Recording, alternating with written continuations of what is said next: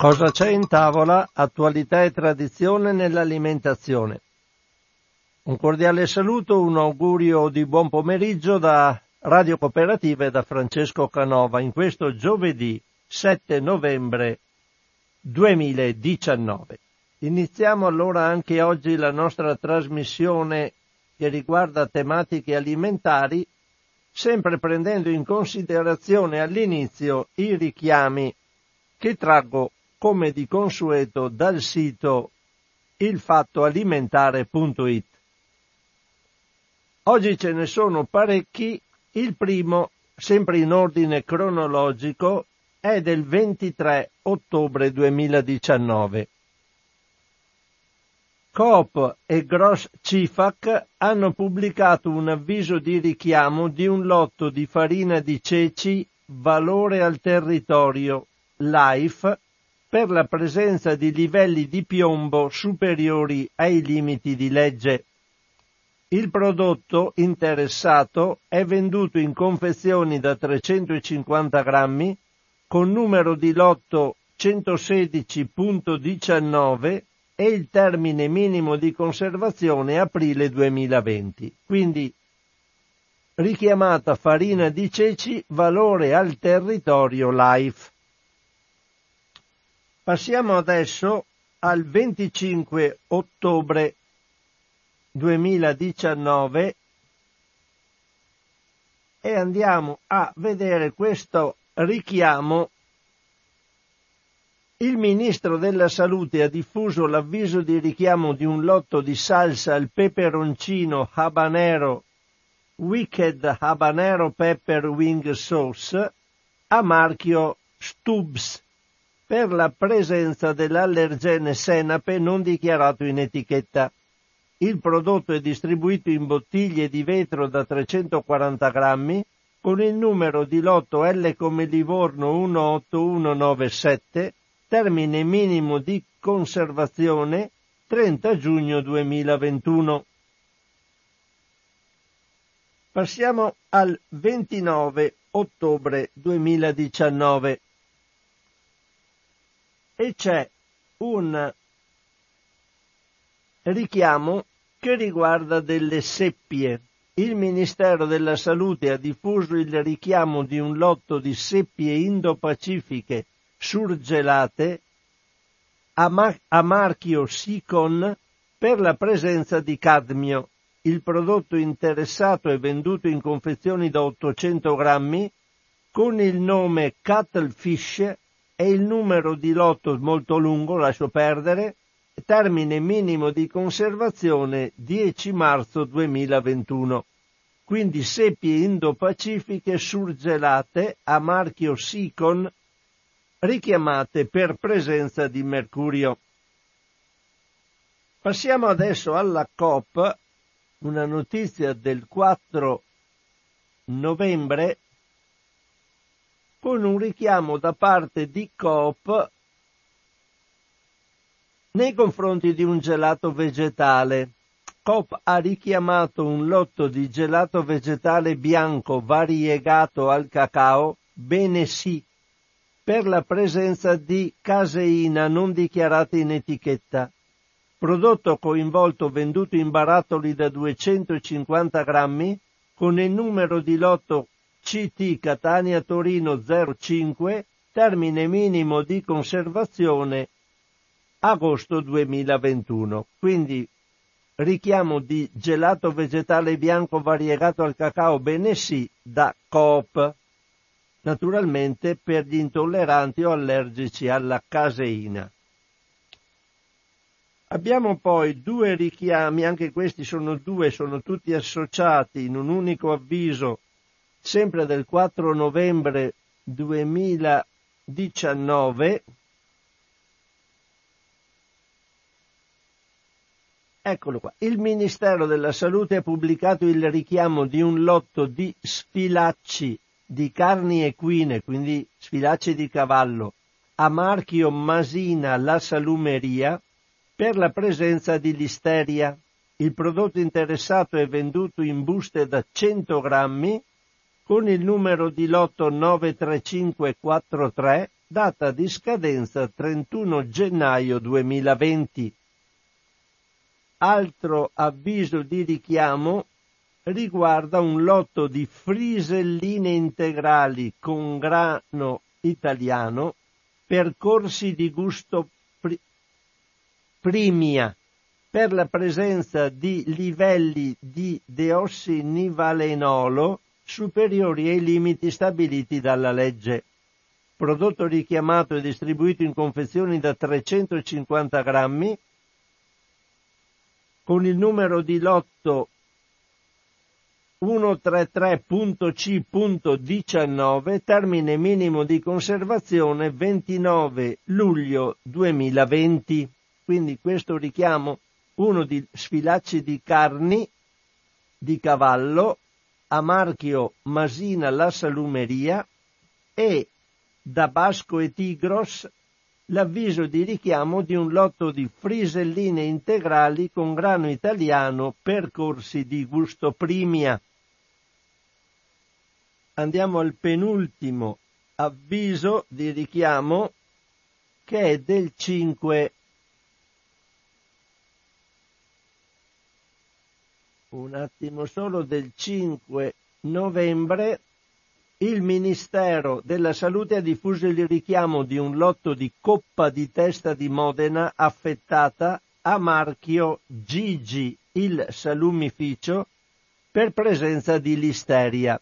Il salame coinvolto è venduto in vaschette da 125 grammi con numero di lotto 1478 da consumarsi preferibilmente entro il 4 gennaio 2020, quindi richiamo di un lotto di coppa di testa di Modena affettata a marchio Gigi il salumificio. Infine, ultimo richiamo riguarda un'acqua minerale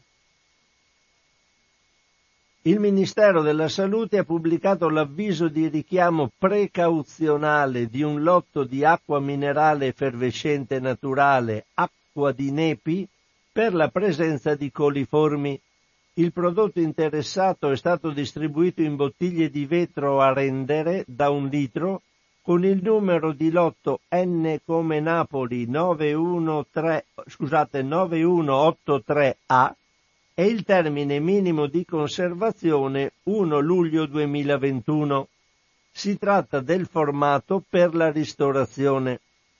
L'acqua minerale richiamata è stata imbottigliata da Nepi, eh, qui c'è una presa di una spiegazione dell'azienda che esclude essere lei la causa della problematica di inquinamento dell'acqua eh, perché eh, ci sono controlli interni eh, quotidiani delle acque imbottigliate fatte anche dalle ASL di Viterbo. Quindi mh, dice l'azienda la presenza di batteri è da ricondurre quindi a fattori esterni al ciclo produttivo dell'azienda. Comunque è stata per a scopo precauzionale tolta dal mercato. E qui finisco con i richiami di oggi. Prima di continuare con altre notizie che trarrò sempre poi in base ai tempi che avrò dal sito Il Fatto Alimentare, vi leggo un articolo in vero abbastanza lungo, però secondo me interessante per capire come stanno andando le cose, che traggo da Internazionale. Internazionale è il numero che attualmente è in edicola, il 1331, e questo articolo è, tut, è titolato Tutta un'altra carne. In copertina internazionale segna proprio questa notizia come notizia principale mettendo la testa di una mucca con sottoscritto mangerete carne ma non la nostra. Le preoccupazioni per il clima e per la sofferenza degli animali stanno accelerando l'arrivo della carne artificiale e le multinazionali dell'alimentazione sono pronte ad approfittarne. Leggo questo articolo per dare informazione su questa variazione di disponibilità di carne anche per chi ne approfitterà, che saranno sempre gli stessi, come vedrete. Allora, passo a leggervi questo articolo, tutta un'altra carne. L'articolo è, è stato scritto da Heike Buchter, Nina Power e Markus Rowetter su Die Zeit in Germania. Lungo la strada verso una società senza carne, la macelleria Fleischers sembra una di quelle fermate d'autobus in mezzo al nulla. Situata nella zona di Park Slope, nel quartiere newyorkese di Brooklyn, è una delle prime macellerie etiche del paese. Ogni animale macellato da Fleischers ha vissuto all'aperto e ha mangiato erba e fieno invece di mangimi industriali pieni di ormoni e antibiotici. Ovviamente l'etica ha un prezzo. Già dall'esterno con i suoi pannelli in legno nero, il negozio ricorda una gioielleria. All'interno le pareti sono rivestite con sobrie mattonelle bianche, nelle vetrine refrigerate la carne è adagiata su carta da macelleria nera ed è guarnita con foglie di cavolo riccio per far risaltare il rosso. Tutti i commessi indossano camicie nere.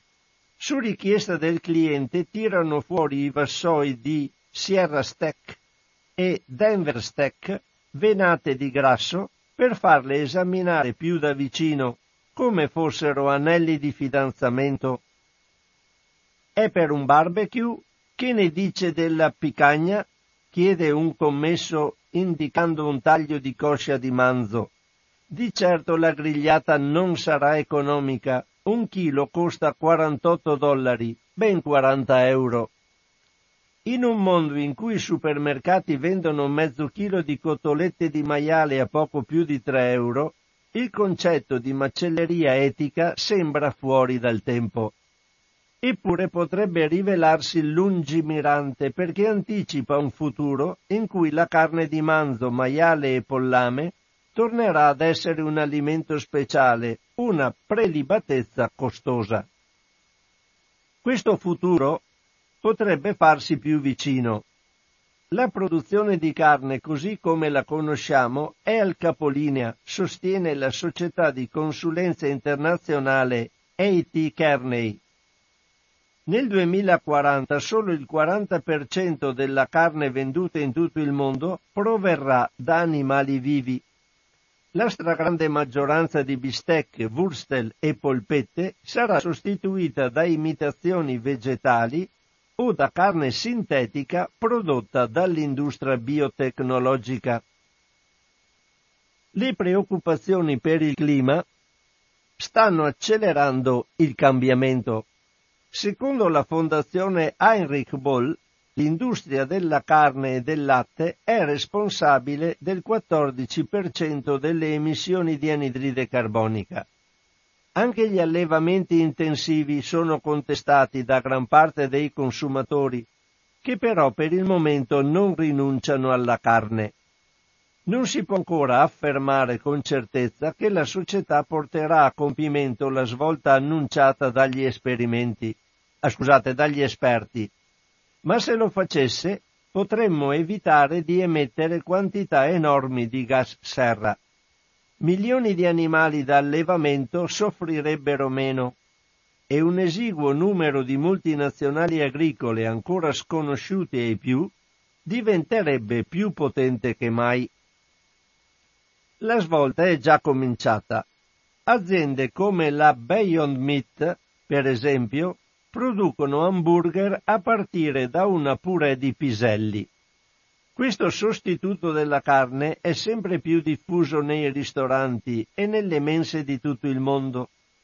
Negli Stati Uniti la catena di fast food Burger King vende l'Impossible Whopper realizzato con proteine vegetali. Quasi ogni settimana aziende alimentari come la Nestlé mettono in commercio nuovi sostituti vegetali della carne, come l'Incredible Hack. Dai nomi dei prodotti sembra quasi che le aziende stesse sperino in un miracolo. e la prossima generazione di sostituti della carne sarà ancora più futuristica. Rehovot è un sobborgo nella periferia di Tel Aviv, in Israele. Al terzo piano di un edificio nei pressi della stazione c'è un frigorifero. Al suo interno sono adagiate in vasetti trasparenti le bistecche di domani. Sono ancora invisibili all'occhio, composte solo di cellule staminali bovine. Ma se si mettono in un brodo di coltura, maturano fino a diventare un pezzetto di carne. La nostra tecnologia permette di coltivare un tessuto tridimensionale fatto di cellule di muscoli, grassi, tessuti connettivi e vasi sanguigni, spiega la biologa Neta Levon. Levon è responsabile della ricerca alla Aleph Farms, una start-up impegnata nello sviluppo della carne sintetica. Le persone che lavorano in questo settore si chiamano meat growers, coltivatori di carne. Winston Churchill scriveva che un giorno ci sarebbe sembrato assurdo allevare un pollo intero per mangiarne solo il petto e la coscia, dice Lovon. Per i ricercatori quel giorno è arrivato. In teoria dalle cellule staminali di una singola mucca possiamo produrre tutta la carne che vogliamo, dice la scienziata.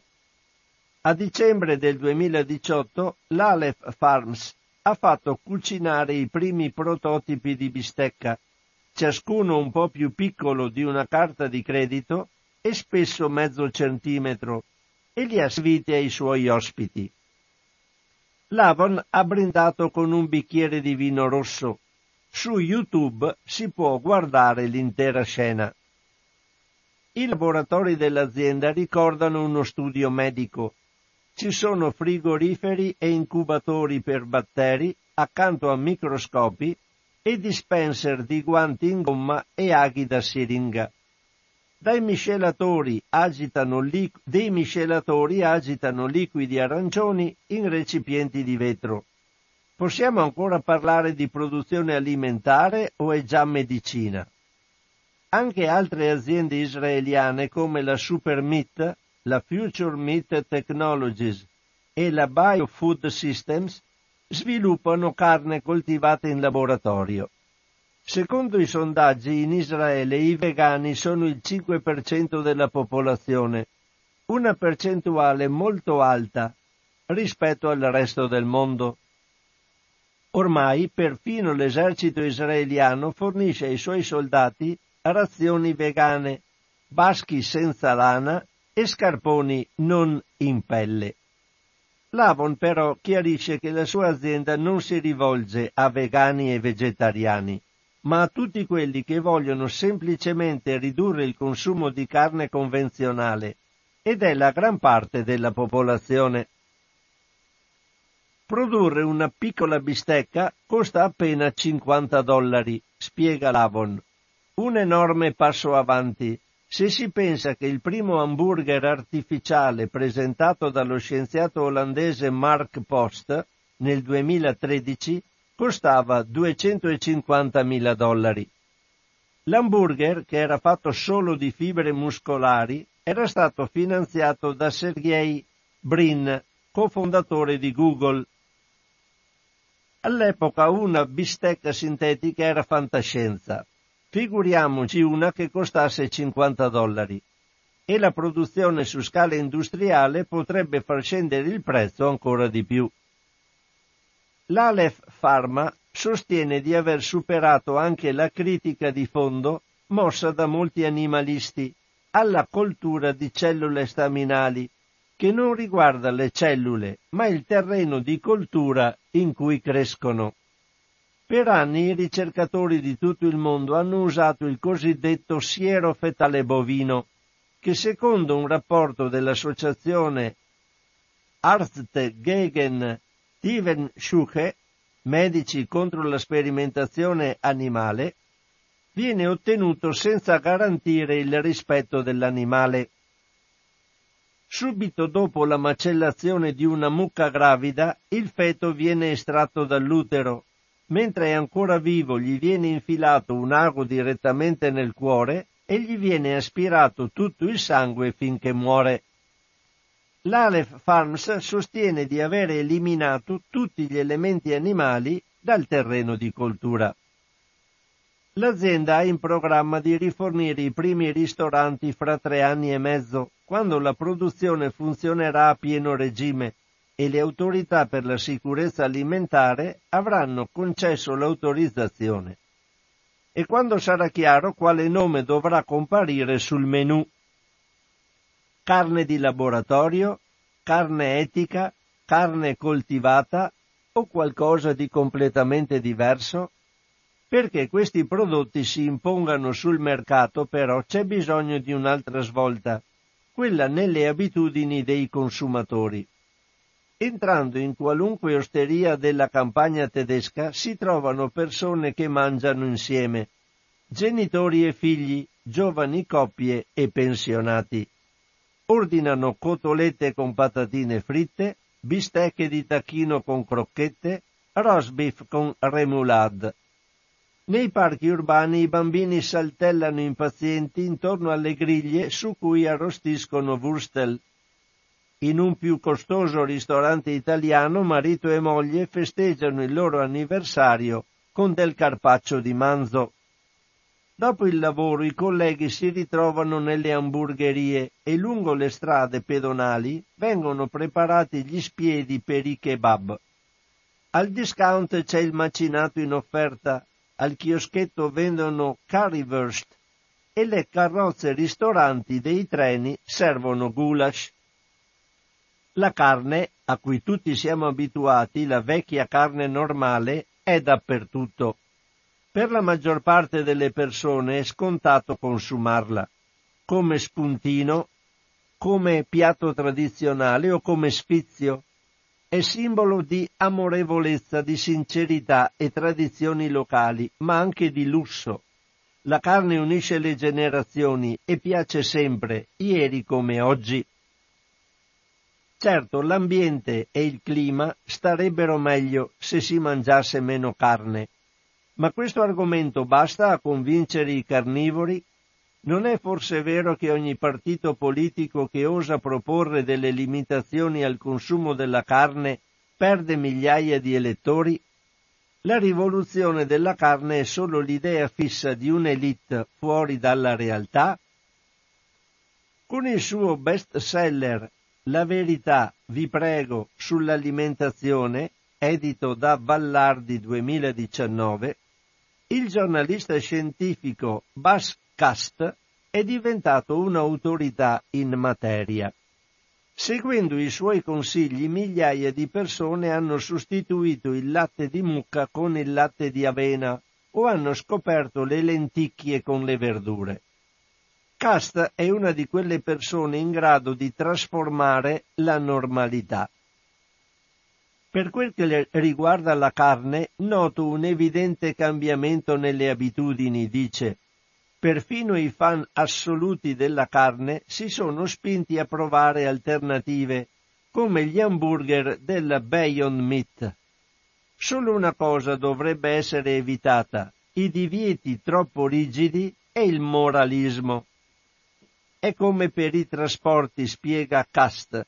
Puoi predicare alla gente di abbandonare i SUV, oppure puoi fare come Elon Musk e progettare un'auto elettrica fichissima. La sociologa Eva Barlosius, autrice del saggio Sociologie des Essen, Sociologia del mangiare, è molto più scettica. Secondo me non sta succedendo nulla di nuovo, dice. L'alimentazione, in particolare la carne, sono il classico tema su cui le società si confrontano con se stesse con i loro valori e le loro norme. Là dove c'è il potere ci sono sempre anche la carne, il controllo delle grandi proprietà terriere, il diritto di cacciare gli animali.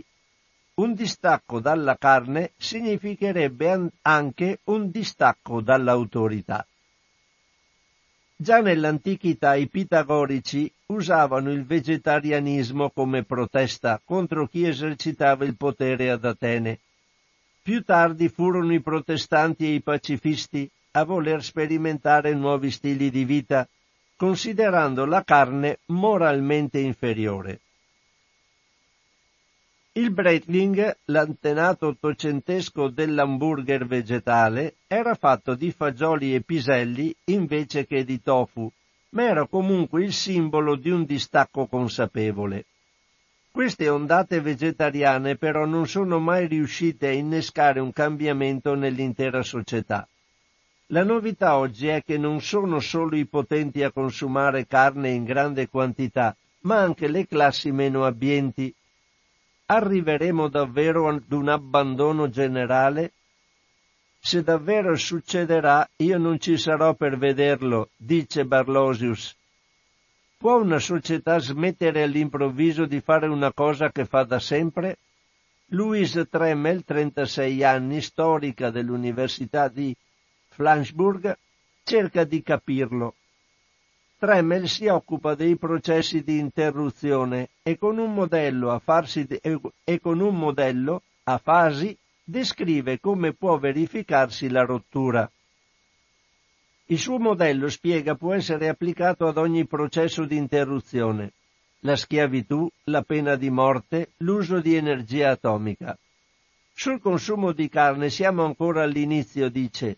In un primo momento la società si osserva, per esempio discutendo su singole questioni apparentemente marginali. Dobbiamo vietare lo sterminio dei pulcini maschi? Il vero dibattito sulla rinuncia alla carne si svolge ancora a tavola, nella sfera privata. Parenti, colleghi e amici si rimproverano a vicenda. I vegani moralisti si scontrano con l'ostinazione di una maggioranza. D'altra parte il fatto che oggi quasi tutti i tedeschi possano permettersi prosciutto, bistecche e costolette è considerato un segno di giustizia sociale. Per passare alla fase decisiva del cambiamento, il percorso verso la rinuncia, l'argomento deve essere politicizzato, dice Tremel. Eh, scusate, non ho disattivato il telefono, ma adesso non rispondo, finisco l'articolo. Sono le 12.29 non durerà molto ancora. Allora, non vedo nessuno che si sia dedicato in modo sincero al tema della carne, nessuno fa proposte concrete per regolamentare il consumo e riunisce attorno a un tavolo quelli che sarebbero interessati a livello economico, cioè i rappresentanti dell'industria della carne. Dopo il fallimento della proposta dei verdi tedeschi di istituire la Veggie Day, un Veggie Day, cioè un, giorno vegetariano, obbligatorio, nessuno osa più affrontare la questione, almeno nessun politico. Nel logo della Rugenwalder Mule, un'azienda di Bad Schweizmann in Bassa Sassonia, scusate, Schweiznach, e i nomi tedeschi non sono proprio il mio forte, in Bassa Sassonia, Due wurstel incrociati ruotano come le pale stilizzate di un mulino. Fino a cinque anni fa questa azienda, a conduzione familiare, si occupava solo di prodotti animali. Poi il proprietario, Godoroen Roben, si è reso conto che la tendenza andava verso il mercato vegano e da un giorno all'altro ha sacrificato le salsicce. L'impianto è stato riconvertito a prodotti vegetali a base di soia, frumento e piselli. La nuova strategia ha già ripagato l'investimento. Circa un terzo dei ricavi viene dalle alternative alla carne e l'azienda è leader del settore in Germania. Il vecchio sistema ha raggiunto i suoi limiti, dice Ruben. Negli anni sessanta gli allevatori adottarono la logica dei costruttori di automobili, che gestivano industrie non manifatture e che riducevano i costi attraverso la produzione intensiva. Da un momento all'altro gli allevatori cambiarono approccio e passarono da due maiali a venti e poi duecento. Per risparmiare spazio li stiparono nei capannoni, nutrendoli con alimenti energetici per farli ingrassare più velocemente. Poi il modello industriale fu applicato anche agli altri animali da allevamento. Oggi le multinazionali del pollame, come la Viagen, forniscono polletti da ingrasso rapido, ROS 308, accompagnati da un manuale di istruzioni di 148 pagine. Da quando l'uovo si schiude, un pollo è pronto per la macellazione in appena sei settimane. In Australia la Consolidated Pastoral Company ha 380.000 bovini. Questo ranch gigantesco, distribuito in diverse proprietà, è più grande della Svizzera. L'azienda di lavorazione della carne Danish Crown, che secondo alcune stime è la più grande d'Europa, macella 21 milioni di maiali all'anno, cioè un maiale ogni secondo e mezzo. L'azienda cinese Jingzi Technology vuole usare i sistemi di riconoscimento facciale per monitorare lo stato di salute dei maiali, che negli allevamenti intensivi sono più soggetti alle malattie. Secondo gli analisti dell'olandese Robobank, Solo nel 2019 in Cina sono stati abbattuti 200 milioni di maiali per tenere sotto controllo la diffusione della peste suina africana. Anche per questo motivo il titolare della Rugenwalder crede che il cambiamento sia inevitabile. La svolta alimentare è importante quanto la svolta energetica o dei trasporti, dice il motore a scoppio viene sostituito da quello elettrico, le centrali a carbone dalle energie rinnovabili e anche l'industria alimentare dovrà adattarsi. Tra un paio di anni scopriremo chi riuscirà a trarre profitto da questi cambiamenti, dice. E che faranno i macellai? Macelleranno cetrioli? L'industria della carne ha fiutato da tempo la minaccia. Lo scontro per decidere chi garantirà l'alimentazione umana dopo la rivoluzione della carne è già cominciato. L'allevamento, la macellazione e la lavorazione della carne rappresentano un giro d'affari da 400 miliardi di dollari all'anno, che è quanto le prime 100 aziende mondiali dell'industria bellica ricavano dalla vendita di carri armati, aerei da combattimento, sottomarini e altri armamenti. E se la carne dovesse perdere importanza, chi ne trarrebbe vantaggio?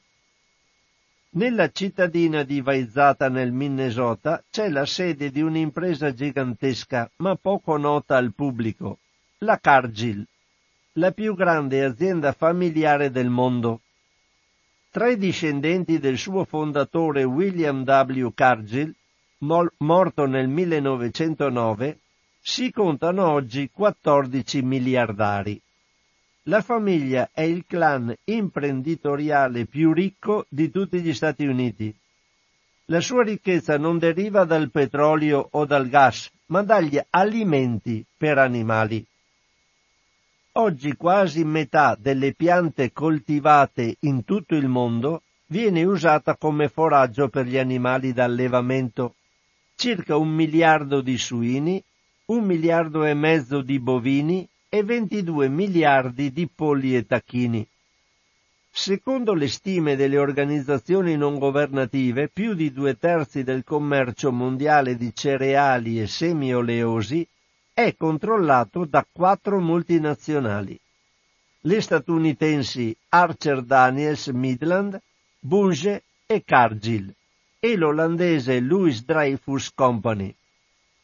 Questo quartetto, noto con la sigla ABCD, perché c'è Archer Daniel Midland, poi c'è Bunge, Cargill e eh, Dreyfus, quindi ABCD, possiede silos, raffinerie, frantoi, navi e impianti in tutto il mondo e guadagna non solo con gli alimenti per animali, ma anche con tutto ciò che ha a che fare con le colture frumento, soia, mais, semi di girasole, cacao, fecola, fruttosio, colza, semi di lino, oli vegetali, perfino biodiesel.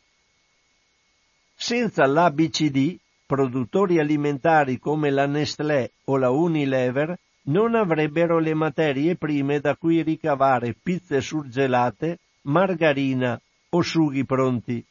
Senza queste multinazionali gli scaffali dei supermercati sarebbero vuoti.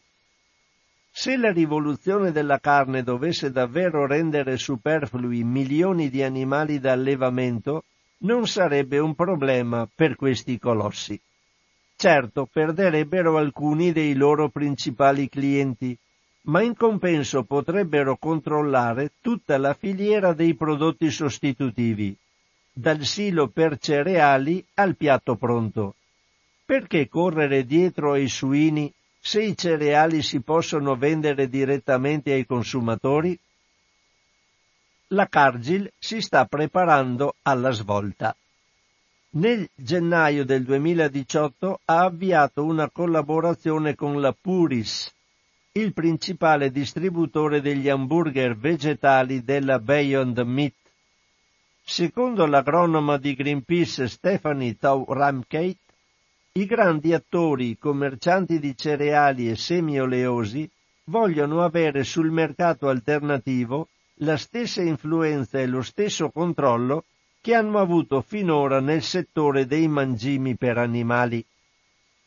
Nel 2017 la Cargill ha acquistato una quota dell'azienda californiana Mephi Smiths, che studia come ottenere carne dalle cellule staminali animali a maggio del 2019 ha investito nella Aleph Farms, la start-up israeliana delle bistecche da coltura. Il fabbisogno mondiale di proteine crescerà notevolmente, spiega la Cargill.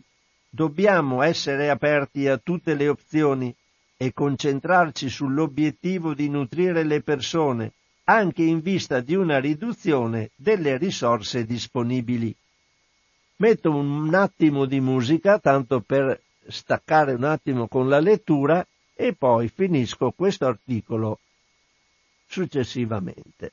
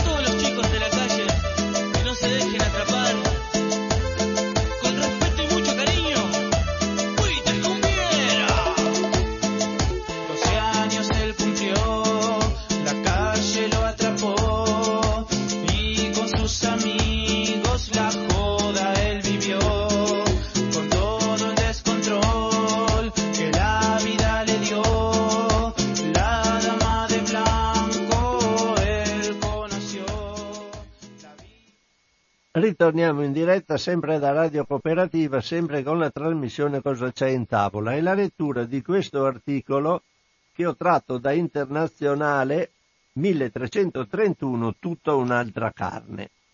Dicono gli articolisti, i capitali stanno cominciando a inondare il settore delle carni alternative. Oltre a Sergey Brin di Google, ci hanno investito il fondatore della Microsoft, Bill Gates, il cofondatore di Twitter Bill Stone e l'imprenditore britannico Richard Branson. Anche fondi di capitali di rischio, che hanno già contribuito allo sviluppo di Amazon, Tesla e SpaceX, fanno girare molti milioni di dollari. Per loro gli animali non sono altro che macchine desuete che consumano troppa energia per produrre carne. I tradizionali allevatori di bovini non sono entusiasti di questi sviluppi. Negli Stati Uniti molti rancher ricordano ancora come furono scalzati dai nuovi concorrenti che chiamavano sfacciatamente le loro bevande vegetali latte di mandorle o latte d'avena. Per questo la lobby degli allevatori vuole evitare a tutti i costi che i sostituti possano essere messi sul mercato con la denominazione di carne. In 30 stati federali sono state presentate proposte di legge per impedirlo. Nel Missouri il divieto è già in vigore e chi vende come carne qualcosa che non deriva da un animale macellato rischia fino a un anno di carcere. Alla fine del 2018 in Germania sono state emanate nuove direttive per la denominazione dei sostituti vegetali della carne. Ne sono derivati nomi folli come spezzatino vegetariano tipo pollo a base di frumento. La lobby della carne si dice soddisfatta. L'unione dei vegetariani pro-veg no. Vuole impedire che questi nomi, a suo dire fuorvianti per i consumatori, diventino la norma in tutta l'Unione Europea. Le associazioni per la tutela dei consumatori guardano con scetticismo il fatto che negli Stati Uniti i nuovi giganti senza carne consolidino il loro potere commerciale con i soldi dei miliardari. L'idea che siano loro a salvare il pianeta e che le regole rappresentino solo degli ostacoli è molto problematica nel caso degli alimenti, dice Patti Lowera di Food and Water Watch. Secondo la sua organizzazione, in tutto il mondo gli alimenti e l'acqua potabile sono minacciati da aziende che antepongono il profitto alla sopravvivenza dell'umanità. Da questo punto di vista la Cargill ha un passato discutibile. È stata bandita per 30 anni dalla borsa merci di Chicago perché aveva cercato di costruire un monopolio del mercato del mais nel 1963, un anno dopo essere stata riammessa, fu ammonita per manipolazione del prezzo del frumento. Da allora il numero delle accuse contro la Cargill è cresciuto allo stesso ritmo dei suoi prodotti. Nel 2004 fu coinvolta in un processo per accordi illeciti sui prezzi dello sciroppo di mais, archiviato senza ammissione di colpevolezza dopo il pagamento di 24 milioni di dollari. Nel 2015 è stata la volta del sale antigelo. Anche questo processo è stato archiviato in seguito a un accordo. La Cargill è stata criticata anche per la distruzione delle foreste vergini. La multinazionale è tra i principali produttori mondiali di olio di palma quello per cui si sta disboscando la foresta pluviale indonesiana. Quando quest'estate la foresta amazzonica brasiliana è andata in fiamme, la Cargill ha dichiarato pubblicamente di essere impegnata nella protezione della regione.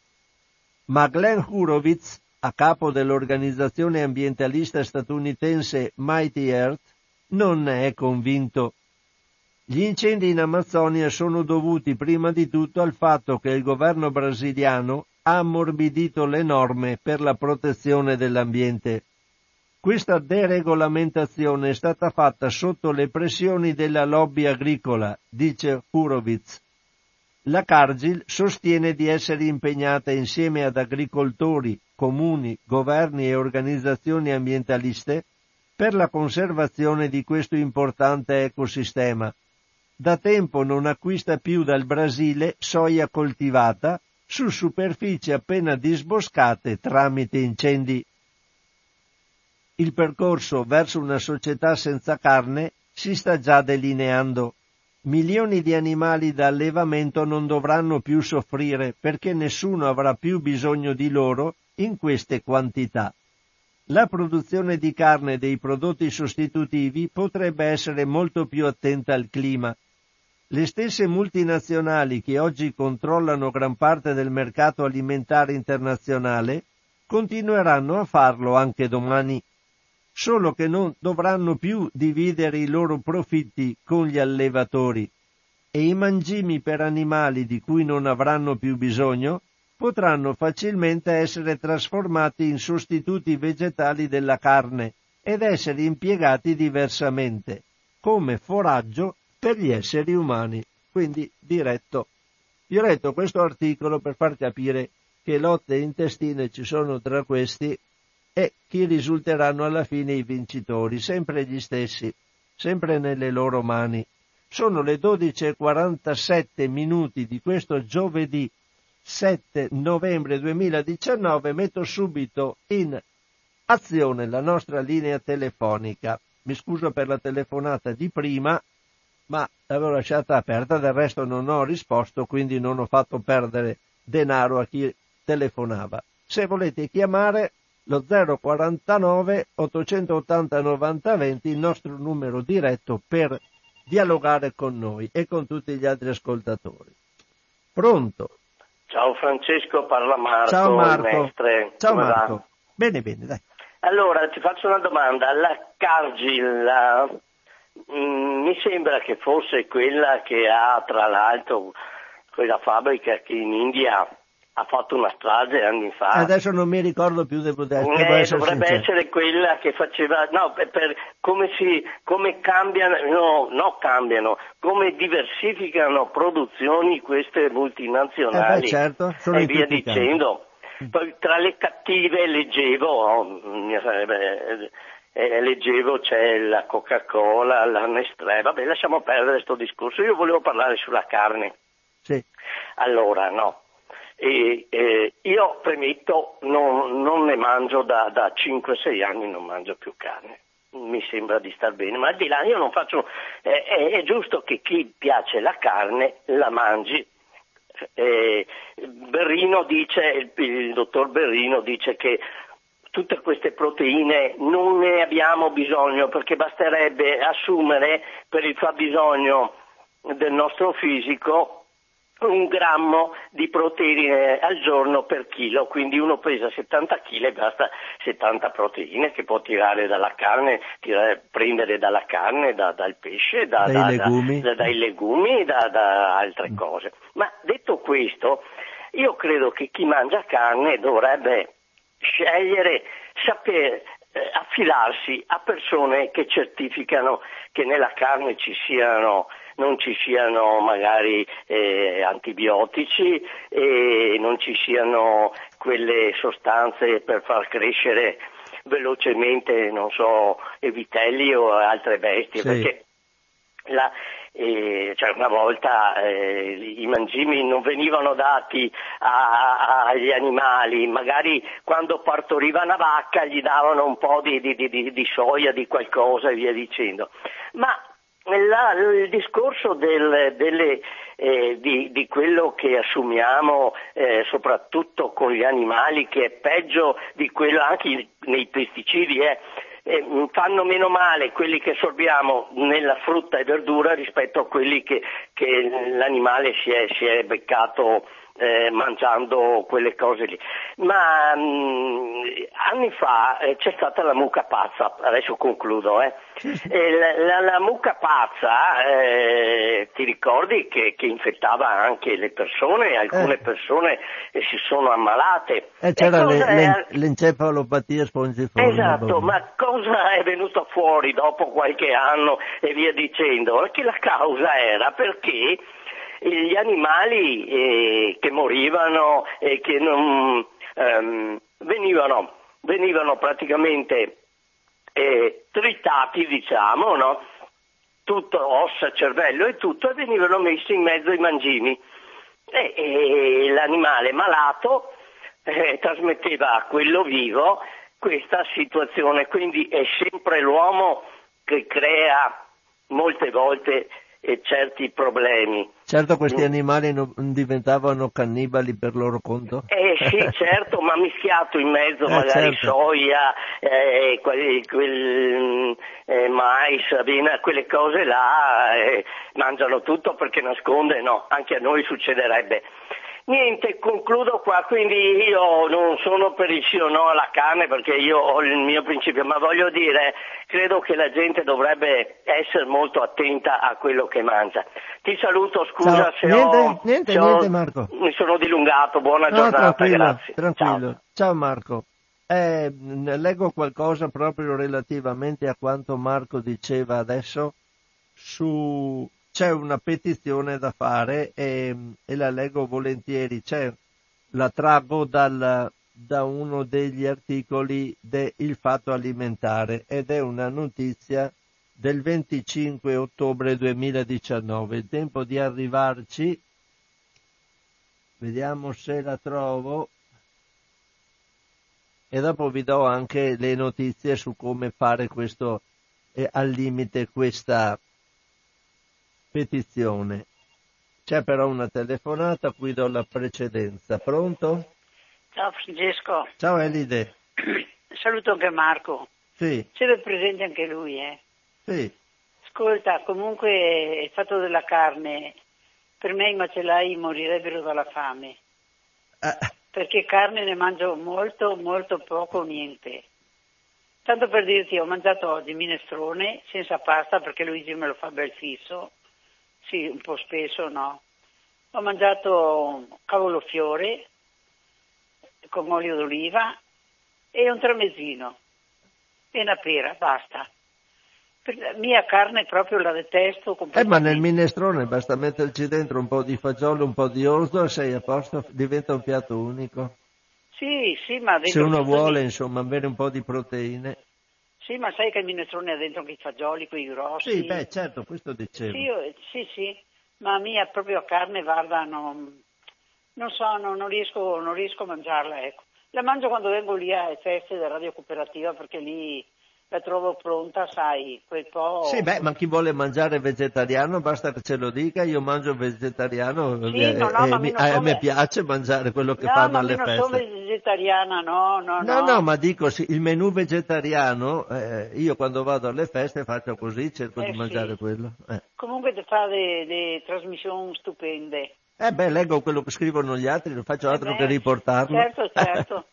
Comunque niente Francesco, ti saluto, Va bene? tutti. Ciao, Ciao, cara, stammi bene, sai? Ciao, grazie, ciao, ciao, ciao. bada alla salute, ciao, ciao Elide. Ecco, dicevo, vi leggo questo articolo, poi riattacco la linea, però volevo leggervi questo per essere sicuro che, eh, di leggerlo compiutamente. È una notizia data da Dario Dongo 25 ottobre 2019 ed è uno dei promotori Dario Dongo di questa di questo, mm, petizione, quindi dà le sue giustificazioni. Il, mm, l'articolo è eh, titolato Cancelletto Boycott, scritto B-U-Y-COT, Cancelletto Boycott, no a soia OGM, olio di palma e carni americane per un sistema alimentare più sostenibile. La petizione di GIFT e Egalité. GIFT sarebbe Great Italian Food Trade, l'organizzazione alla quale appartiene, mi pare, Dario Dongo, o addirittura l'aveva la, la istituzionalizzata lui, l'ha fondata lui, non so bene. Basta andare a vedere eh, GIFT con un motore di ricerca abbiamo tutte le informazioni necessarie. L'industria agroalimentare ha una grande responsabilità nello sviluppo di fenomeni come i cambiamenti climatici e la deforestazione, ma anche nella diffusione della resistenza agli antibiotici. Per un sistema più sostenibile, Egalité e Great Italian Food Trade hanno lanciato la campagna Cancelletto Boycott, che chiede di boicottare soi- soia OGM, olio di palma e carni sud e nordamericane. Ecco l'appello di Dario Dongo. Soia OGM e olio di palma sono la causa di gravi problemi internazionali in Amazzonia e in altre aree vergini di America Latina, in Asia e in Africa. Le carni americane, a loro volta, spesso derivano da animali al pascolo in aree deforestate, in Amazzonia e Cerrado, come nel Gran Chaco e altrove. Più a nord, negli Stati Uniti d'America come in Canada, la zootecnia intensiva ed estensiva ricorre alla clonazione degli animali, senza tracciabilità né informazioni ai consumatori. Vengono utilizzati farmaci veterinari come ormoni della crescita e anabolizzanti che in Europa sono vietati da decenni. L'uso di antibiotici non è soggetto alle rigorose restrizioni stabilite nell'Unione Europea per mitigare i rischi legati all'antibiotico resistenza e i bovini sono nutriti anche con farine animali. La campagna Cancelletto Boycott è stata lanciata da Egalité insieme a GIFT per richiamare l'attenzione della società civile sulle crisi sociali ed ecologiche causate dalle filiere di soia OGM e olio di palma, nonché delle carni del continente americano. La petizione che invitiamo tutti a sottoscrivere è stata lanciata da Egalité Onlus, con l'obiettivo di rafforzare nei consumatori la consapevolezza del loro potere di imprimere un cambiamento e interrompere la domanda di prodotti derivati da filiere sanguinarie e incendiarie, affinché venga meno l'interesse economico che le alimenta. L'obiettivo è indurre gli operatori della zootecnia, l'industria e la distribuzione in Italia a orientare le proprie filiere agroalimentari verso gli obiettivi di sviluppo sostenibile inseriti nell'Assemblea generale delle Nazioni Unite in Agenda ONU 2030. Solo grazie a una pressione dal basso da parte di consumatori consapevoli e determinati sarà possibile indurre gli operatori in Italia a cambiare politiche di approvvigionamento. Bisogna superare la logica della convenienza a tutti i costi per improntare le politiche di approvvigionamento all'insegna della sostenibilità. Iniziamo noi a sostituire i prodotti derivati dalle commodities oggetto di cancelletto boycott, olio di palma, soia OGM e carni americane, con date alternative che provengano da supply chain sostenibili, cioè da catene di approvvigionamento sostenibili 100% tracciate in quanto tali, delle quali siano offerte notizie chiare e trasparenti in etica, privilegiando sempre i prodotti che provengono da filiere corte, eque e sostenibili, meglio ora se bio e sostenuti da sistemi di catena pubblica. Traduco perché qua tutto in inglese. Il fatto alimentare aderisce alla petizione Cancelletto Boycott per chiedere di interrompere l'approvvigionamento di soia OGM, olio di palma e carni americane per andare verso un sistema agroalimentare più sostenibile. Per firmare la petizione clicca qui, qui c'è il collegamento ipertestuale che vi porta direttamente al sito per firmare la petizione. Quindi potete trovarlo su questa notizia eh, che trovate su eh, www.ilfattoalimentare.it in data 25 ottobre 2019 oppure andate, eh, eh, digitate cancelletto boycott, boycott, punto esclamativo e trovate la petizione e la firmate. Io l'ho fatto e fatelo se volete anche voi. Eh, sì, per salvaguardare, come si dice, le foreste, per salvaguardare, eh, per avere carni che ricordo arriveranno comunque nel nostro paese, però se magari diciamo ai nostri fornitori che non vogliamo questo po' di carne ci stanno un po' più attenti. Dopo, invece che con gli Stati Uniti diciamo di no agli Stati Uniti, diciamo di sì al Canada e attraverso il Canada ce le portano comunque eh, perché passano di là e eh, dopo ce le, ce le vende il Canada invece che gli Stati Uniti. Ricordiamo che continuano ad ammazzare persone che stanno difendendo dagli incendi le foreste amazzoniche passano continuamente notizie di ogni giorno sui nostri media. Quindi quando sentiamo queste notizie sappiamo perché li ammazzano e siamo corresponsabili se per queste cose. Allora riattivo la linea telefonica, senza di telefonate passo a, da- a leggervi altre notizie che ho con me pago d'ora in poi sempre dal sito ilfattoalimentare.it. sono le 13 e 2 minuti, trasmessa diretta radio cooperativa, una radio che ha bisogno di finanziamenti, ecco questo lo dico sempre, tra una notizia e l'altra, ricordate che se queste notizie le sentite, le sentite perché funziona una radio che è sempre in grosse difficoltà economiche, quindi se andate eh, sul sito di Radio Cooperativa www.radiocooperativa.org potrete trovare la possibilità di dare contributi a questa radio e continuare a fare in modo che dia la sua informazione se questa vi piace naturalmente. Allora, passo ad altre notizie, come dicevo, sempre tratte da questo interessante sito, il fattoalimentare.it, che in vero chiede anche lui contributi perché è un sito che non avendo pubblicità mirate come noi eh, anche lui ha le sue difficoltà, ha delle pubblicità ma sempre che non influenzano eh, le cose che dice.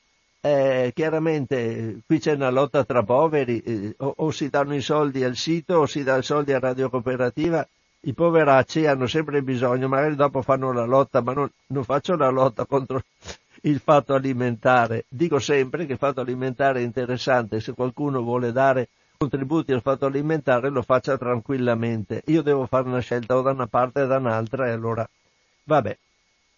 Allora, vado a leggere un'altra notizia che riguarda il mercurio nei pesci. Questa è una notizia interessante ed è del 29 ottobre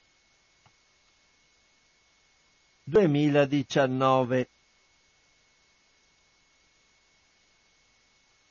Paradossalmente cala il mercurio nell'ambiente, ma aumenta nel pesce. Andiamo a vedere perché questo capita da questo articolo di Agnese Codignola che l'ha stilato. Tra il 1995 e il 2010 la concentrazione di mercurio immesso nell'ambiente, principalmente in mare, nell'emisfero nord è sceso del 30%, grazie a leggi e regolamenti sempre più restrittivi. Eppure il pesce che vive in questi mari non sempre ha visto diminuire nell'identica misura la concentrazione di metilmercurio, il derivato inorganico e tossico del mercurio che si trova nelle sue carni dopo l'intervento della flora batterica su libero, su quello libero introdotto con la dieta. In alcuni casi effettivamente i livelli sono scesi, ma in altri sono aumentati e sono destinati a continuare a crescere ancora. La colpa è essenzialmente di due fattori, l'eccesso di pesca e il riscaldamento globale. A dimostrare che la situazione del mercato nel pesce è molto più complessa del previsto è uno studio pubblicato su Nature da un team guidato dai ricercatori di Harvard, che hanno studiato a fondo che cosa è successo negli ultimi tre decenni in un tratto di mare specifico, il Golfo del Maine, partendo dall'esame del contenuto di due pesci che condividono, oltre all'ecosistema, la catena alimentare, cioè mangiano le stesse cose, il merluzzo atlantico e lo spinarolo. Ed ecco il primo dato sorprendente. Negli anni 70 nel merluzzo il metilmercurio era più basso in media del 6-20% rispetto ai primi anni 2000, mentre nello spinarolo era più alto del 33 o 61%. Come mai? Secondo gli autori ciò dipende dall'eccessiva pesca delle aringhe verificatisi negli anni 70. Le aringhe erano il cibo di elezione per entrambi i pesci, ma alla scomparsa di un alimento così fondamentale, i merluzzi si sono rivolti verso pesci simili per taglie e caratteristiche, in primo luogo sardine e alose, mentre gli spinaroli hanno preferito orientarsi su calamari e su altri cefalopodi, che concentrano molto il mercurio. Quindi quando nei primi anni 2000 le aringhe sono tornate a popolare il golfo, I merluzzi sono tornati a una dieta con più metilmercurio, gli spinaroli a una più povera della stessa sostanza. Tutto ciò spiega in parte le differenze marcate visibili oggi, in pratica finite. Le aringhe, uno è, ha cominciato a mangiare una roba, l'altro ha mangiato un'altra, hanno fatto scelte diverse. Il secondo fattore è la temperatura dell'acqua più elevata, perché più essa aumenta, cioè i mari si riscaldano, maggiore è la necessità di questi pesci di mangiare e quindi la tendenza a inglobare il mercurio. Così per esempio tra il 2012 e il 2017 nel Golfo del Maine la quantità di metilmercurio dei tonni è aumentata del 3,5% all'anno proprio a causa della maggiore attività predatoria causata dall'innalzamento delle temperature delle acque. In base alle stime fatte dai ricercatori, all'innalzamento di un grado rispetto ai primi anni 2000 corrisponde un aumento medio di metilmercurio del 32% nei merluzzi e del 70% negli spinaroli. Scusate. Il modello elaborato permette anche di fare simulazioni nelle quali il miglioramento associato al calo di emissioni di mercurio è controbilanciato o al contrario amplificato a seconda dell'andamento della popolazione di aringhe dalla temperatura dell'oceano e di altre variabili. Il messaggio finale è quindi quello che non si può generalizzare, ma è indispensabile valutare ogni specie anche per definire eventuali provvedimenti o anche solo consigli alla popolazione tenendo sempre presente che il metilmercurio in qualunque quantità andrebbe evitato, soprattutto, ma non solo, da parte delle donne che intendono fare un figlio o sono in gravidanza, a causa degli effetti sullo sviluppo del cervello e sul cuore, e che tutti i pesci ne assumono e poi ne accumulano quantità più o meno rilevanti con la dieta. Anche su questo ricordatevi che sempre i predatori chiaramente ne hanno molte di più, più i pesci sono piccoli, il pesce azzurro ne ha meno. Però il mercurio si concentra e quindi nella catena alimentare il predatore ne ha di più del predato. Allora, passo a un'altra notizia. Finito quello del pesce, Beh, le leggo qualcosa sulla gravidanza, visto che adesso ho letto qualcosa su, sul mercurio, andiamo a vedere una, vado a vedere una notizia che era pregressa, però mi pare fosse, vediamo un po', 8 ottobre 2019. Devo andare un po' indietro nella mia lista e trovarla. È sempre una Notizia firma questa volta della redazione del Fatto Alimentare Gravidanza e alimentazione le donne incinte italiane come mangiano, non come dovrebbero, i risultati di un'indagine del CREA. Le donne italiane durante la gravidanza non mangiano come dovrebbero. Lo rivela una ricerca svolta dal CREA nell'ambito del progetto internazionale SUPRE, i cui risultati sono stati presentati al congresso Shaping the Future of Pediatrics all'ospedale pediatrico Bambino Gesù di Roma. L'indagine è stata condotta utilizzando un mezzo inconsueto, Facebook. Attraverso un questionario 557 donne in gravidanza hanno risposto a 45 domande sulle abitudini alimentari sullo stile di vita e sull'uso di integratori. Così si è scoperto che quasi 9 donne su 10, l'89,8%, non consumano le famose 5 porzioni di frutta e verdura raccomandate. L'83% non mangia abbastanza pesce e il 15% non assume gli integratori alimentari raccomandati in gravidanza, per esempio quelli di acido folico. Ricordo integratori, ma l'acido folico si trova anche nella frutta e verdura, quindi bisogna andare a vedere, dovrei leggere anche l'articolo su questo, ma ce ne sono troppi, tanto finiamo questo. I dati sono preoccupanti, spiegano Stefania Ruggeri e Laura Censi, ricercatrici del CREA e coordinatrici dello studio. Perché anche in un momento importante come quello della gravidanza le donne non si alimentano in modo corretto. La buona alimentazione in questo periodo della vita è fondamentale non solo per l'esito della gravidanza, ma anche per le basi della salute del bambino e dell'adulto. Durante la gravidanza, infatti, le donne dovrebbero consumare tre o quattro porzioni di verdure e due o tre di frutta ogni giorno, che contribuiscono a soddisfare il bisogno di vitamine e minerali aumentate dalle, dalla richiesta del bambino. Scusate un attimo, devo fare una cosa. Ecco ho levato il sonoro del telefonino, non mi faccia scherzi.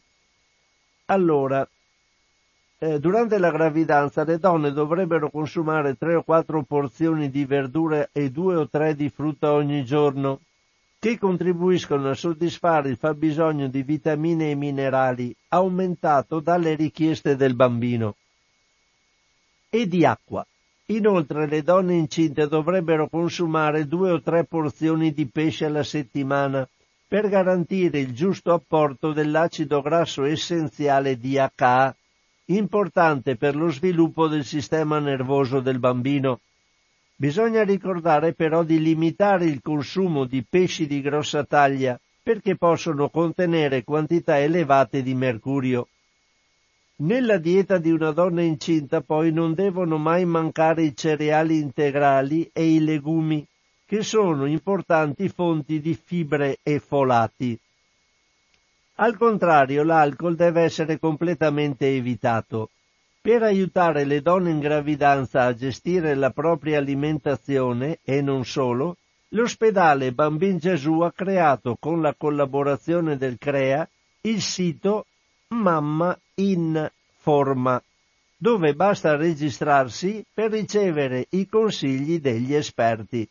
Questo sito, eh, se andate a, guarda, a cercarlo con un motore di ricerca, lo trovate Mamma in Forma, chiede la registrazione e poi una volta registrati si può andare a, a, a guardare. Adesso provo a, a vedere se riesco in fretta ad arrivarci per avere l'immagine del sito e dice è fatto dal, dall'ospedale Bambin Gesù e, e, il suo titolo è Diventare genitori consapevoli, la guida per i primi mille giorni. Dopo io non sono andato più avanti perché bisognava registrarsi e non ho avuto tempo, però eh, chi è interessato a questo, Mamma in Forma, lo trovate e potete scaricarvelo e andare, e andare a girarci dentro.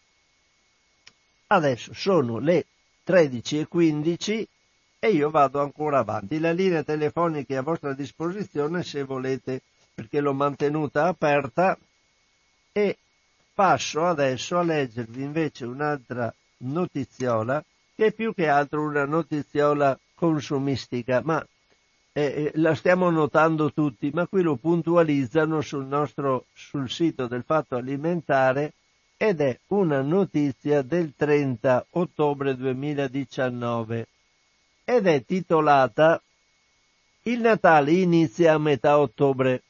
I supermercati inaugurano il periodo delle feste con oltre due mesi di anticipo. È a firma di Roberto Lapira. Per molti supermercati la metà di ottobre è la data di inizio del periodo natalizio. Sugli scaffali si vedono pandori e panettoni mignon da 100 grammi firmati Bauli, Balocco, venduti a un euro e affiancati da scatole di cioccolatini in confezione regalo. Qualcuno propone in bella vista anche cotechini e zamponi.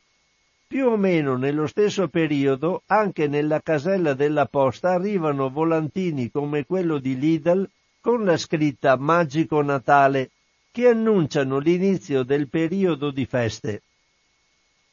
Sui volantini non ci sono ancora i dolci tipici, ma il sito della catena ricorda che dal 14 ottobre eh, la disponibilità eh, dal 14 ottobre ci sarà la disponibilità del panettone fav- favorina da un chilo al prezzo di 3,29 euro. Nella lista dei prodotti c'è anche il Babbo Natale di cioccolato, il torrone, il marzapane, ma non è l'unica catena di supermercati ad aver scelto di anticipare il periodo natalizio. Sul sito di Esselunga puoi comprare i panettoni Loison e Vergani a 13-14 euro e i dolci di Borsari da 100 grammi a 1 euro. Il volantino di Carrefour annuncia un periodo di Natale che inizia il 25 ottobre e finisce il 24 dicembre. Il paradosso è che mentre in Sicilia e in altre regioni del sud a metà ottobre si fa ancora il bagno, a Milano i supermercati vendono il panettone. Ma la vera sagra inizia la prima settimana di novembre, subito dopo la festività di tutti i santi, quando le persone saranno sommerse dal richiamo al Natale ogni volta che entrano in un supermercato a fare la spesa. Tutto ciò è quasi anacronistico, ma non stupisce più di tanto. Da anni la stagione delle feste natalizie, che dovrebbe iniziare a dicembre, viene progressivamente anticipata. C'è una telefonata? Vediamo se è vero. Sì. Pronto? Pronto Francesco, buongiorno. Ciao Piero, ciao, Piero ciao. Ciao Francesco. Allora, prima mi scuso perché ti ho interrotto la risposta. No, no, la finisco dopo. Però ho riflettuto un po' prima di richiamare perché non so se servirà a qualcosa esprimere un mio pensiero, nel senso quanto sia condiviso. E io torno su tematiche che sono sempre le solite, per cui per questo ho diradato anche le, le chiamate. Vedi Francesco, secondo il mio punto di vista, tu hai parlato sempre di multinazionali, ma che sono sostanzialmente una tria muineo tra Canada e Stati Uniti, insomma. E anzi è una tria per, per la verità, perché c'è anche l'Inghilterra. Naturalmente sono le potenze che hanno conquistato nella seconda guerra mondiale, perché certo. non è stata una guerra di liberazione ma di occupazione. Questo è il pensiero di fondo, diciamo, e teniamolo lì senza andare più, più in là. Ora, tutto questo vuol dire che chi comanda dal tempo dei Sumeri, chi vinceva comandava. Dettava le regole. Sia il mercato, sia le strategie di mercato, comanda le ONG, comanda tutto quello che vuoi tu, ci metti dentro, sono sempre loro dietro. Infatti non mi sembra che le ricerche che vengono fatte sono sempre Howard che viene fuori, eccetera. Ti faccio presente che già negli anni fine 60, primi 70, io ero in Canada e dal lago, te l'avevo detto ancora, dal lago di St. Clair, che è quello nella regione dei Grandi Laghi, per cui inquina qui inquinava tutto, c'era Ford, Chrysler e General Motors che erano affacciate proprio in quel laghetto a meno e scaricavano mercurio più non posso. Nel Maine, che come si dice a Venezia, un ponte Nacae, è, è chiaro che c'è il mercurio e, e, ma è quel mercurio che si producevano loro stessi, poi l'hanno fatto produrre ad altri paesi, no? incluso anche il nostro, perché noi siamo figli di quel, per capirci, i FAS vengono fuori da multinazionali che gravitano sempre in quell'area, per cui lasciamo perdere. C'è, è vero, la Mitsubishi, ma insomma eh, è sempre un'affiliazione. Allora, questo per dire, Francesco, che tutte queste ricerche, eccetera, sono sempre indirizzate a manipolare l'opinione pubblica. Perché? Prima si fa la dissuasione o, o, o la suasione occulta e poi si fa la pressione, quando non serve più quella, la pressione diretta. In questa occulta ci stanno insegnando che bisogna mangiare di meno, ma loro continuano a mangiare cinque volte un medio europeo. Chissà perché consumano meglio, per essere più precisi, sia di benzina come di gambe sotto la toia. E quindi è chiaro che sono gli altri che devono adeguarsi, è il resto del mondo che deve adeguarsi, non loro, loro comandano. Loro Beh, gli, Stati, mano... gli, Stati, Uniti si sono levati anche dagli accordi di Parigi. Eh, ma, ma, ma, non è da adesso, Francesco. Il, l'imperatore che c'è adesso direi che in fondo è il più bonaccione, non ha scatenato nuove guerre. Quello cui gli hanno dato il Nobel per la pace ha fatto tre guerre nel giro di un mandato, per cui lasciamo perdere. Eh, Obama era il buono, questo è il cattivo. Sono due imperatori e basta, che su, subiscono gli ordini di chi sta dietro, i nazionali o transnazionali, meglio chiamarli adesso, perché hanno giri strani, eccetera. Per cui, Francesco, tutto quello che c'è, bisogna capire prima il giro della propaganda, prima di andare a fondo nelle cose, perché a me vengo in fondo anche a quello che tu accennavi sulle donne in gravidanza. Intanto mi viene a fare una battuta un po' cattivetta e dire che quelli che si mette a Facebook sicuramente non è quelli che fa da mangiare e quindi quelle ricerche gli hanno il valore che... Perché bisogna capire prima cui prodest, no? I, I, latini dicevano, a, a chi è che giova? Cioè, quando mi dai fuori una notizia, bisogna capire prima a chi è indirizzata e col giovamento di chi. Perché se un casolino vuole screditare un altro casolino, manda fuori le voci che in quell'altro non, si, non c'è roba buona, mi spiego. Quindi la, la metodica è sempre è banalmente la stessa è ripetitiva e a noi stupisce che non, non riusciamo a capirla, no? Però è, è noi pensiamo alle astronavi, ma loro sono molto più a terra a terra, eh? perché sono quelli che comandano veramente. Ecco, una volta che ci siamo resi conto, secondo me stiamo più cauti, ma in ogni senso. Ecco, con questo Francesco chiudo la predica perché sennò non ne ospiti più. Vedi vescovo. Buona giornata ciao, e ciao. buon ciao, giorno a tutti gli ascoltatori comunque. Va bene, ciao Piero, ciao. Sì, saluto Piero. Eh, siamo alle 13.23, finisco questo articolo e Toro Romera proprio alla fine. Allora dice tutto ciò è quasi anacronistico, ma non stupisce più di tanto. Da anni la stagione delle feste natalizie che dovrebbe iniziare a dicembre viene progressivamente anticipata. Adesso si sfiora il ridicolo per cui il panettone viene venduto a fianco della zucca di Halloween. Si tratta di una forzatura incomprensibile.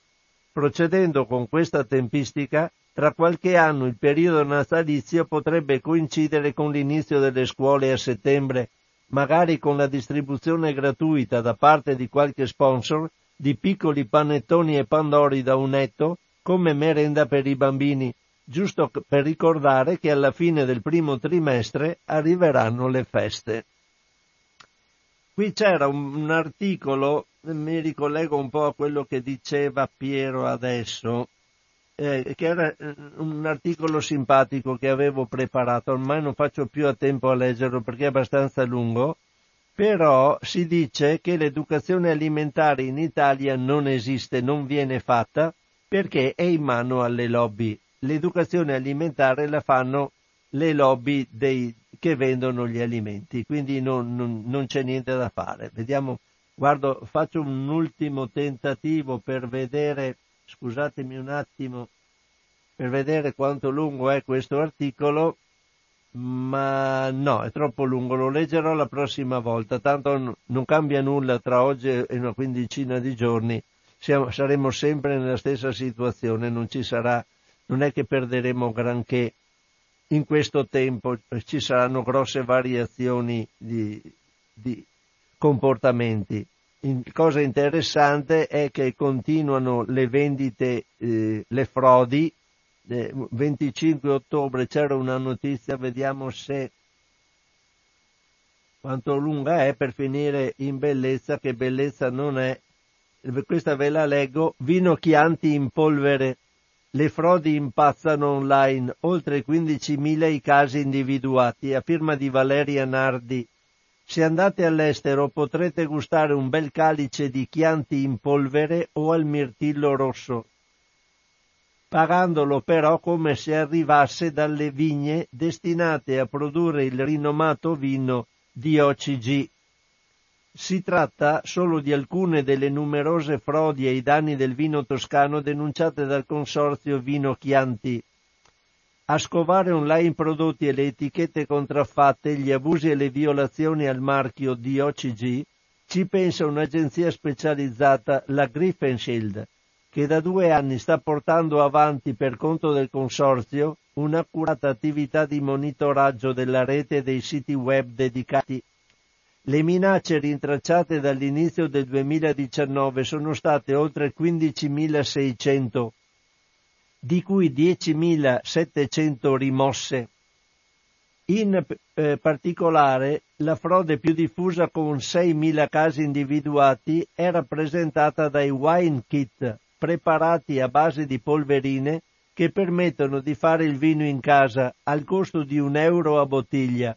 Seguono oltre 3.000 casi di concorrenza sleale, ovvero falso chianti spacciato per vero, e poco meno di 2.000 violazioni del marchio commesse attraverso la commercializzazione di etichette fals- contraffatte. Nonostante questi numeri, da capogiro la situazione rispetto al 2018 è migliorata e le minacce sono in diminuzione. Nel 2019 le violazioni individuate sono state un terzo rispetto all'anno precedente, commenta il presidente del consorzio Giovanni Busi, un netto calo, segno che il lavoro funziona ma è un dato che non ci permette di rilassarci. Il lavoro di tutela del nostro brand e delle nostre aziende deve continuare in modo serrato e determinato perché i danni che queste truffe provocano sono milionari. Le piazze peggiori, l'ho letta soprattutto per questa ultima notizia che vi do, le piazze peggiori su cui intervenire, spiegano gli esperti, sono gli Stati Uniti e il Regno Unito, perché i truffatori sono numerosi e abili a scaricare la responsabilità a terzi. In questi due paesi il tasso di successo delle richieste di rimozione è pari soltanto al 91% nel uh, Regno Unito e al 78% negli Stati Uniti, cioè quando si, fanno, si richiede di rimuovere il problema, il, per il 91% dei casi viene rimosso in Inghilterra, nel Regno Unito, e solo nel 78% negli Stati Uniti che continuano a truffare. In Cina invece il tasso di successo è pieno 100%, visto che tutte le operazioni di invito all'interruzione dei comportamenti scorretti vanno a buon fine, almeno su questo i cinesi ci ascoltano di più. Nel momento in cui denunciamo, eliminano il problema. Qui finisco, sono le 13.29, quindi finisco la trasmissione di oggi di cosa c'è in tavola. Come al solito vi ricordo che nel sito di Radio Cooperativa, radiocooperativa.org, potrete trovare le trasmissioni in podcast, quindi nell'archivio eh, troverete la trasmissione di oggi, potrete risentirla e scaricarla se vi interessa. Eh, come ho già detto prima, se siete nel sito date un'occhiata anche al settore dei contributi a radio cooperativa e se vi interessa che questa radio funzioni dateci una mano a mantenerla.